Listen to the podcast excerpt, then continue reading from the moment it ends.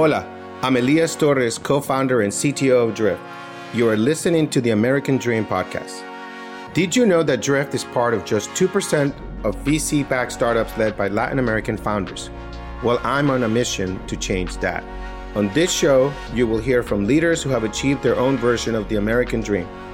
We'll talk about what the process looked like to get there, the obstacles they faced along the way, and the work we still have to do to build the new face of a diverse corporate America. Welcome. We have Bob Rivers with us at the American Dream Podcast. Thank you so much for being here. Bob is the chairman and CEO of Eastern Bank right here in Massachusetts. And it is an honor for me to have you on the show. You're a really big deal. You're really important. And we did not meet, but I first saw you on a stage speaking about four years ago at an event called Hub Week here in Boston where it was a Latino centric event, and yet you were there here, participated in this panel. And I was like, who is this guy? Right? It's like, yes, he's the CEO of bank, right? Big deal. But somebody came to me and says, Bob is the real deal. He is the true ally of the Latino community here in Boston. You should get to know him someday and here I was sitting on the stage listening to you and the panel, John Barros and others were there. And I'm thinking, Bob is a white, straight male in a Latino, you know, event focused on on furthering the Latino community and closing the gap on social inequity for us. Why do you do this? You know, why do you show up at places like this? Why are you fighting for us? And how can other people get to know to what, what you do for the community in Boston? Thank you for being here. Yeah, well, thanks for that way too kind introduction, Elias. I mean, it was just it's over the over the top for sure. But I appreciate the opportunity. It's great to see you, and you know, this would be it's like a conversation we would have normally, right? And, yeah, absolutely. You know, I appreciate the question, and it's it's one that I've got a lot over the years, and really, actually, where it begins is with the late Senator Robert F. Kennedy. So, my name is Robert Francis Rivers. And I found out in my teen years that my mom named me after RFK. And I'll tell you, it really comes back to my parents were Massachusetts Democrats, big Kennedy fans. My mom had just lost my older brother John at childbirth around the time Jackie Kennedy and John Kennedy lost a baby. John was my father's name, so named after John. And she was so taken with the way that RFK mourned for his brother after his assassination that that's really where the name came from because it's not a family name. Francis is, Robert is. And, I asked, like, so where did that come from? I don't see it anywhere. Well, that's where it came from. I read a lot about RFK as a result and have over the years. And I think what he represented in the last years of his life, particularly following his brother's assassination, the way he reached out to others that weren't as fortunate as him was, again, really moving and influential and inspirational to me. And started increasingly think about how would I put that into action. Wow. And then I had a real experience because again, you know, if you're me, you know, white guy, didn't grow up with a whole lot of money, but by definition being a straight white guy, you know, I came to recognize pretty quickly that, you know, I was born on first base and had a lot of inherent advantages by virtue of, you know, gender, race, and sexual orientation. So, so I, my ex-wife at the time she and I grew apart. Our careers were in different directions. And her next relationship was with another woman. And she now identifies as queer. And I saw her go through that process. Again, this is someone I was with for 14 years, dating and marriage, very close to, knew her family, and watched her go through this process of really identifying with who she really is and sharing that with her friends and family. She's a Vassar College professor. So she's someone that has always been in a very progressive workplace. So the issues weren't at work, the issues were at home. And her family was very much like mine. And so you really internalize that when you're that close to someone, their experience is similar to yours growing up. Their family reacts probably much the way you think your own would and probably would if I had done the same. It was very hurtful and to hear about, to watch, if you will, And it really, at that point, took all the things I'd sort of intellectualized from reading about RFK and really went to my heart and said, something's got to be done about this. this. This can't happen. And it happens to lots of other people, not just those in the LGBTQ plus community. It happens to anyone who doesn't look like me. And so when I came to Eastern, it's really where I had my opportunity 16 years ago. You know, I've been a longtime banker, been in the business 40 years. And when I came to Eastern, really had an opportunity to think about how I could actualize it. And thankfully, through Eastern's philanthropic platform and the culture of the place, already had a basis to leverage. Mm-hmm. And so, what I did when I first came to Boston is I started to reach out to communities that didn't look like I did. I didn't want to just go to the typical white guy business leader events. I wanted to go to the events that people like me typically didn't go or weren't even aware of. And I got a lot of early guides from people, Colette Phillips, Yvonne Garcia, and others that really helped me just become more aware of who's in that community, build networks, develop friendships. And really, the pursuit there was really to have relationships that would teach me, that would correct me when I said things that weren't quite right, would help me change my thinking, better understand their experience, knowing that I never could fully because it's not my own and I don't live it. And that's really how it all got started. And really, the pursuit there was one of actualizing all the stuff that had built up over many years in a way that I could synergize with my profession, our business here at Eastern, so that I could continue to sustain it as I do today. Wow, this is a really, really impactful story and one of a lot of, you know, I'm, I'm sure there's a lot of pain, right? But, you know, you could have chosen many paths, right? You could have been angry. You could have gone and say, I don't want to deal with this. But you chose the better, the right path of understanding and developing empathy. And I think what you're doing is incredible, right? Which is what, you know, I think we're all seeking for some sort of happiness, you know, maybe not success. Happiness usually comes first and you're blending your experiences, you're merging everything, combining everything into a single life and a purpose, right? What you learn from who you were to who you want to be, right? And that empathy, that humility to be able to say, I want to just learn from others. I want to learn about their experiences. And that is so fulfilling compared to just want to do better and more all the time and take advantage of your advantages, right? Instead, you're saying, no, I want to just enjoy meeting and learning and helping others and creating a new thing where Eastern Bank, the foundation, you, your company, your career, and the community can all benefit, right? Which is like a win-win situation. And, and yeah. people thought that way, right? Right. I mean, it's, it's really about, you know, having a purpose, you know, what's your life's purpose? And my life's purpose, I mean, I've been very financially fortunate, which is great, but it's never been my quest. It's never been my, my life's purpose was to make money and I like the banking business a whole lot, but it's I like it a whole lot more if it's something that I can really leverage. And being at a community bank, having been at larger banks, certainly makes it more meaningful. and keeps it closer to the ground and really knowing what's going on in different communities. And I do think you have to synergize these kinds of things. You know, I talk to a lot of business leaders who are interested in doing these kinds of things, if you will, whether it be advocating for different communities or different issues.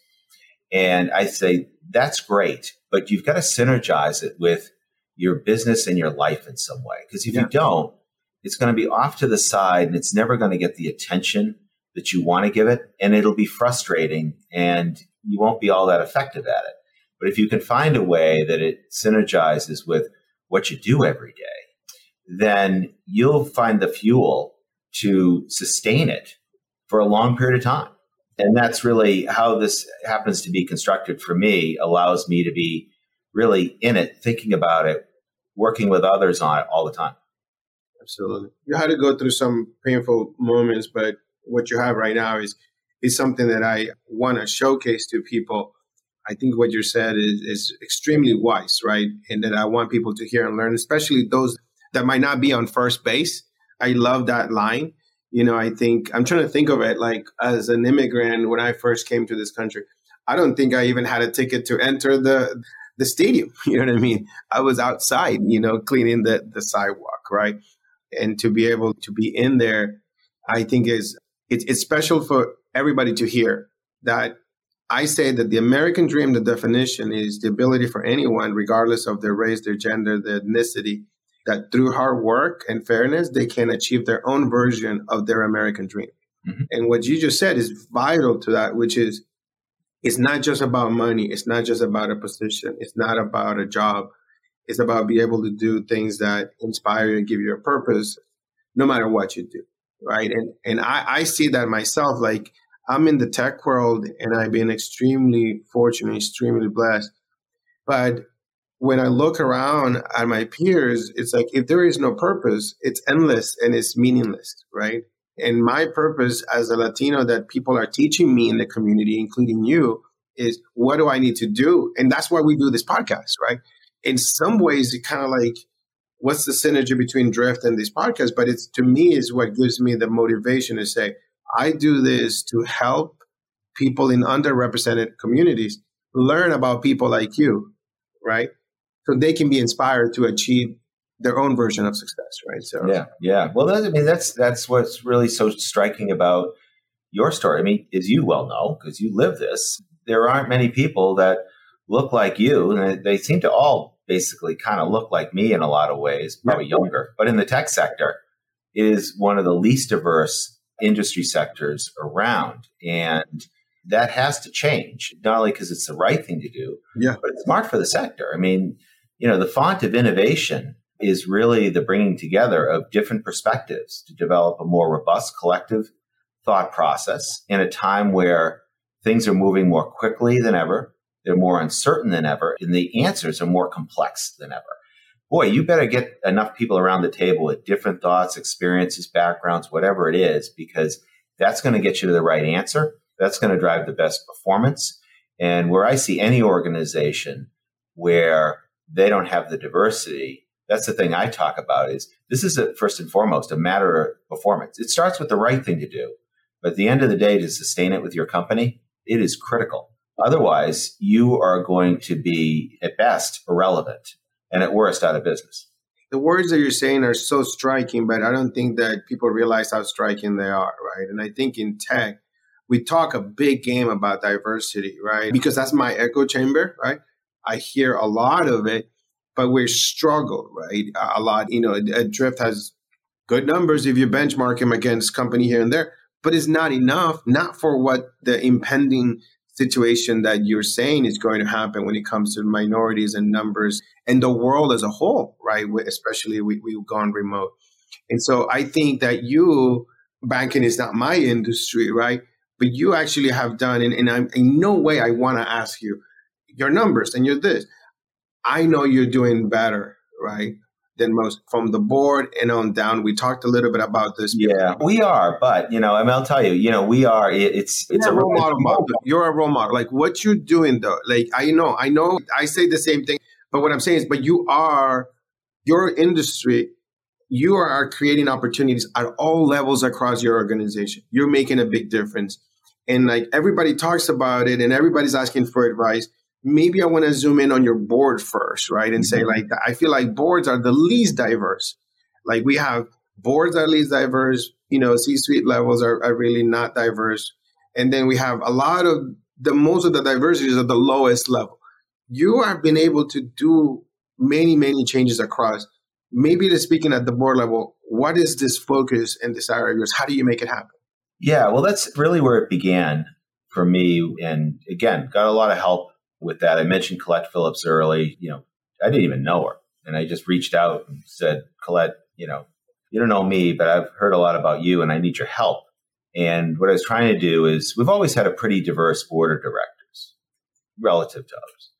But we have two other boards, our board of advisors and board of ambassadors, which was almost entirely like 98% straight white guys, you know, a function of history and other bank boards and really wanted to, to diversify that so I needed to develop these talent networks. That was part of my early outreach. And the purpose was okay, I'm on this hunt to find people who will allow me to access their networks and help me understand who might be a good fit for us. And the reason I wanted to diversify the board first, in many ways, it's, it's easier. What I mean by that is when you go to hire someone, That's a real commitment. I mean, they've got to give up another job to join your company. So it's a big thing. You go ask someone to be on their board, much less, you know, much less. I mean, they don't have to give up their day job for that, for example. And a lot of people want to be on boards. So I knew that would be an easier path. And I knew it was a great place to start because if I was going to better diversify the senior leadership of this company and the workforce generally, people would first evaluate Eastern and look up and they'd say, okay, so who's running the place? And if they looked up and saw a board that wasn't very diverse, it would undermine my credibility about how serious I was taking this. In addition, I knew if I brought in people from other communities on our board, the other thing I knew that I could do is access their networks for others to join our company as well. So that was really the intent that it started with. And we've made a lot of progress on that. Today, you know, our, our collective boards are, you know, well north of 50% women and or people of color and or members of the LGBTQ plus community. And as you say, it's, it is higher than most by, for sure. But it is a low bar. And it's one until we achieve at least the representation of the communities that we serve in the greater Boston region, we're far from done. And I think that's one of the things that I worry a little bit about is we can never get too self-satisfied because when your comparator is not that great, but you happen to be exceeding it, you can start to get too lost in your own echo chamber and drink your old Kool-Aid or whatever metaphor you want to use. And then you don't push as hard and you kind of stop. And so this is, again, a continuous process here. I love what you said, right? And that brings up a lot of potential dark issues, right, that we have in our system, which is that that was genius, that was smart, right? It's like it's harder to go get a CC executive that is diverse, that has as much experience as those people that went on first base from the get go, right?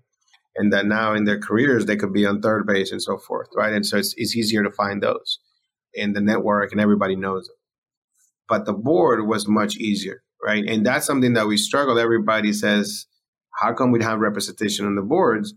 And you're putting it out in the open, right? That it should be the easiest place to do it. If we don't do it, it's because people don't want to create the opportunity and make the room, right? No question about it. You got to be intentional. I mean, one of the things that we did to is we just set up targets. You know, at the time we took out the census for the area and said, you know, blacks are X percent, Latinos are another percent, Asian Americans, and you know, just, just did the list and said, okay, so where are we? And we had gaps all over the place and said, well, that gives us directive. And as we go through our nomination process and our election process, it's very intentional. Now, certainly, always start with we got to have people who are leaders, well networked, interested in the community, bring a skill set that's additive to our collective whole. I mean, you always start with talent, but you know, we always look for talent, solve for diversity in that way. And you got to be really intentional. The other ripple effect of it, which has been great of all of this, is within the industry and I've seen this time and time again. You know, our boards are big. You know, we can only have 12 directors. They don't turn over all that often. We have advisors and ambassadors. They're a much bigger group. Not everyone can be on the board of directors. There just isn't enough room. But if you put people on your board, all of a sudden companies that aren't looking as hard for diverse talent or don't have the networks, all of a sudden they start to look at your board. And so we've been fortunate, and I encourage this for other banks and other companies to look at our board. And if you see someone, I am not at all offended if you want to ask them to join your board, because that's good for the general order. And I say this to both boards. I said, you know, before you take it, give me an opportunity. Maybe we get something coming up on the board of directors. And we've done that too. But oftentimes, because of numbers, we're not able to. And that helps seed the industry and seed other industries. The other thing it helps is when I'm on the boards of other organizations that are trying to diversify their boards, is I have a ready network of people. I was just on a call earlier this morning with another organization does a really good job in diversity, but like all of us have to continue to push, get better.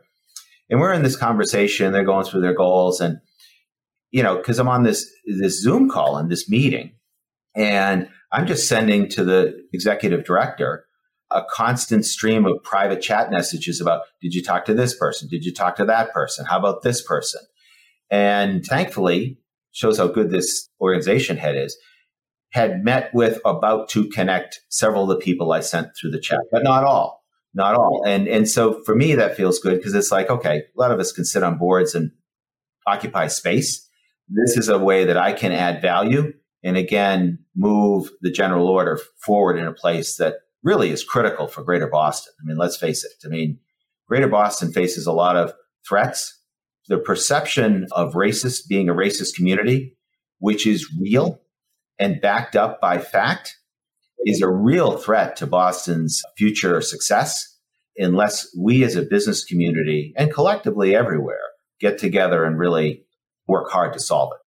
Tremendous. That was really powerful statement. I think it's it's a real, real, real concern and it's backed up. I think that your insight and the role modeling that you're doing on wherever you participate, and maybe I'm going to volunteer to do things, but I think we need you play a key role in this community, right? Because like we, if we fight for equality, it, we have to do it. There is no no other way around it, right? And that's what we will do, and we will continue doing. We're going to help each other to break the ceiling.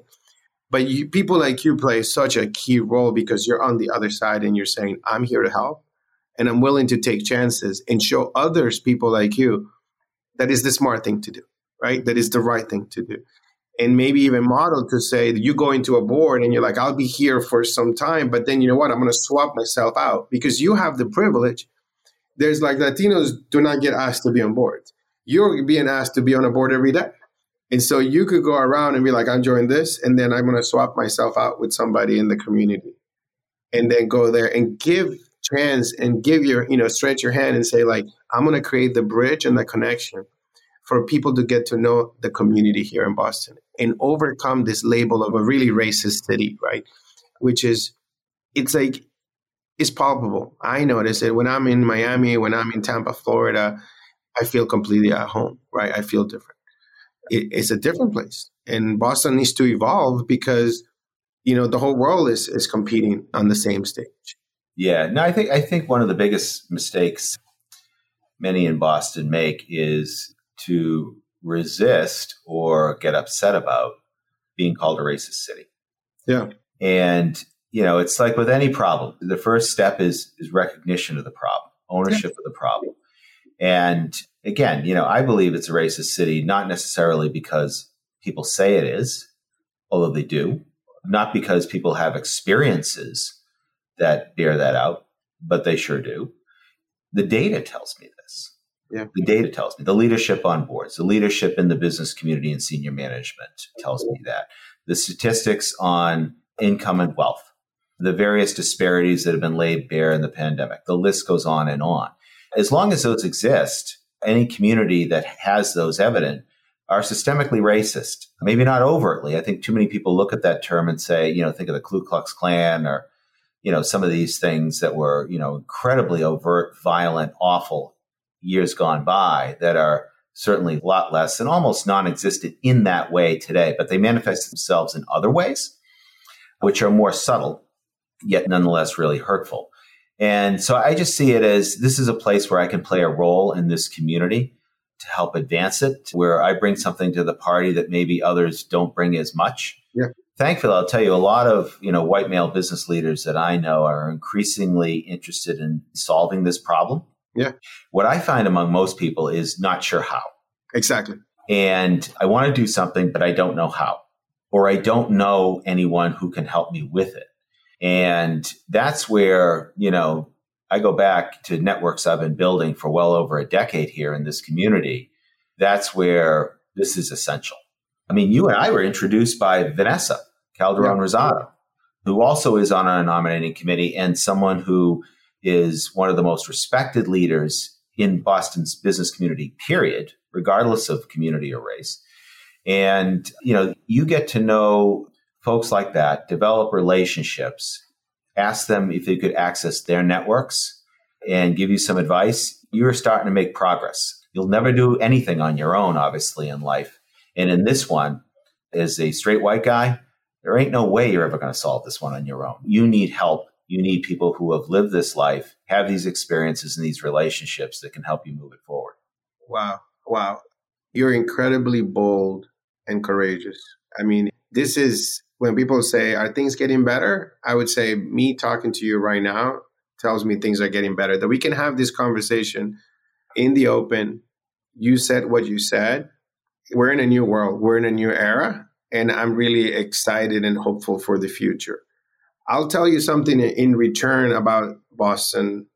It's my city, right? It's like I've been here 20 years. And I'm going to say the opposite. I think everything that you said is true, 1000%. But that to me, I'm an optimist and I think about the future, right? And I don't want to get, you know, focused on the past. We are this history. This is how things, you know, where, but if we change, is the only thing I care about. But what I will reiterate, right, is that besides all those things that you're saying, it is possible to succeed and to create an amazing life in this country and in this city, right?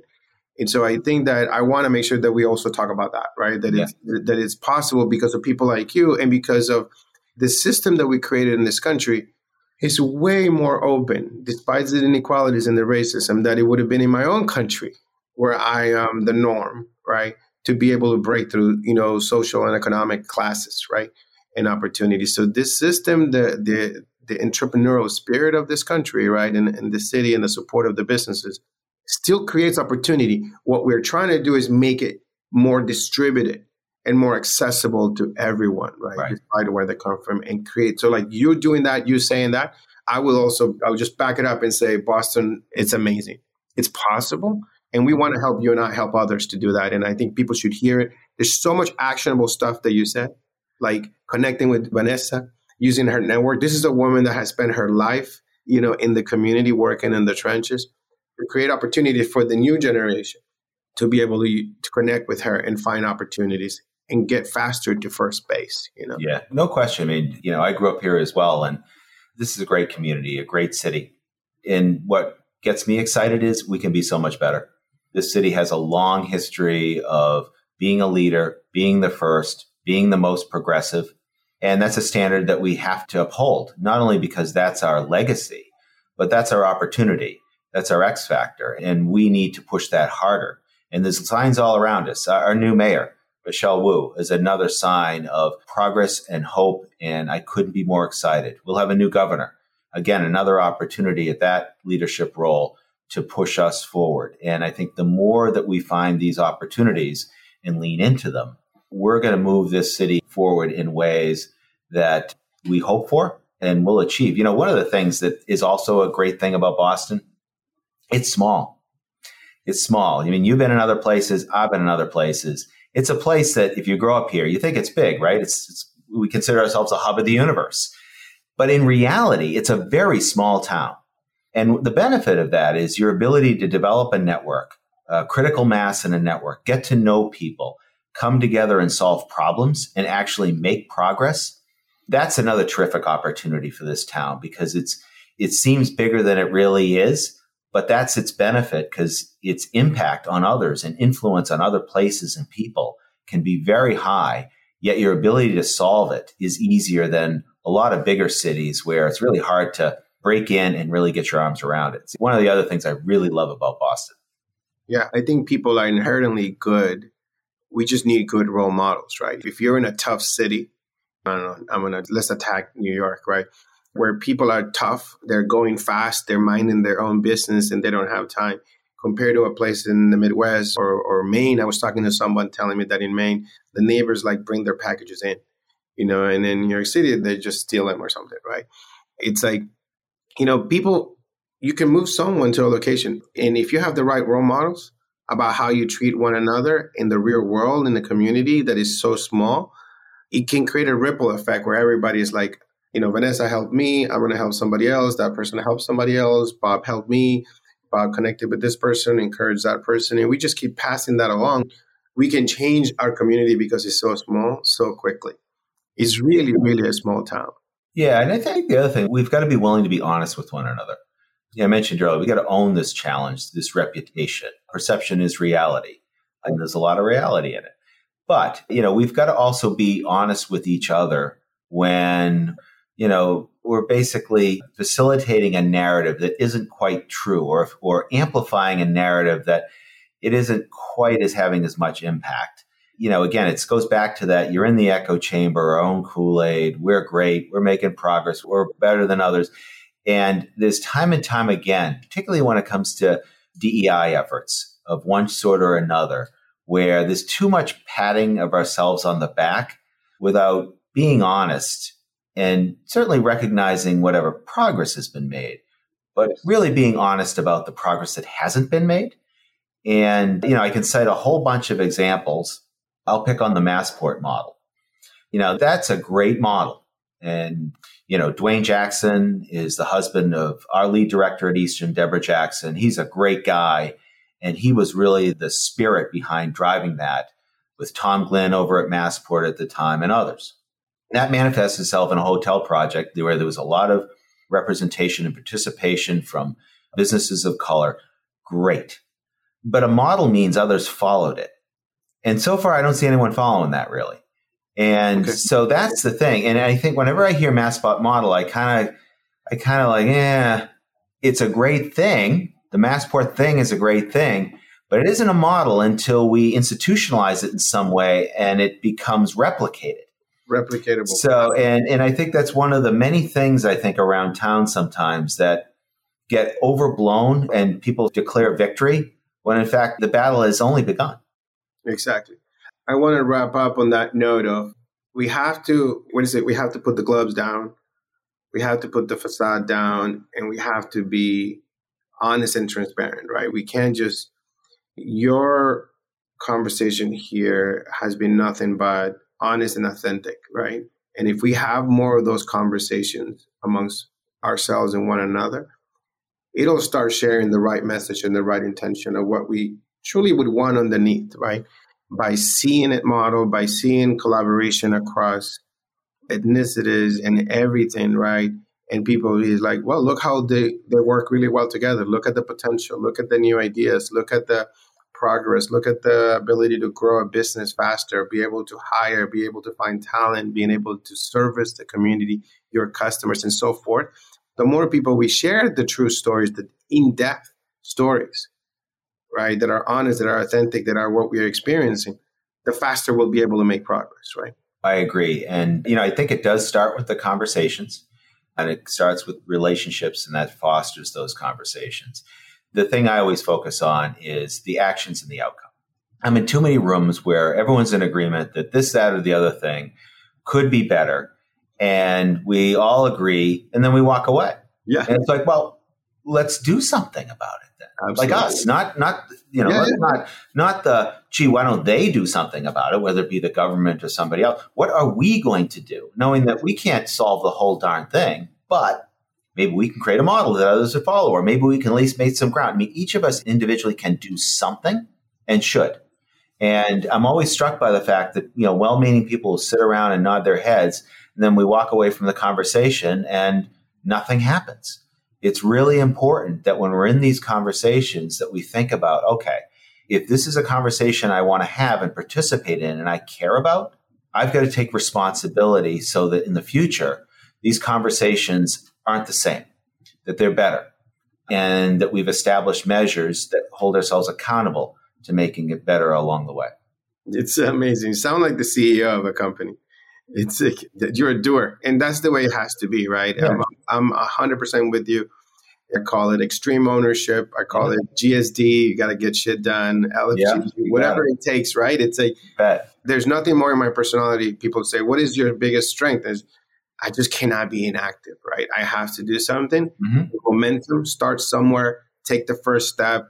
Don't just talk about it, right? right. And I think I think it's a great message. You're a great role model well, I've you. learned so much from you today and encourages me to to share this and others so other people can hear you and be like, I want to talk to Bob. I want to be able to get help and, and get get going if, if, I'm doing this. Thank yeah. you so much for what you do. Well, for thanks for the opportunity. Again, it's great to see you, Elias. And and you know, again, you and I talk outside of these things. Yeah. So let's come up. Let's come up with something we can do together. Okay.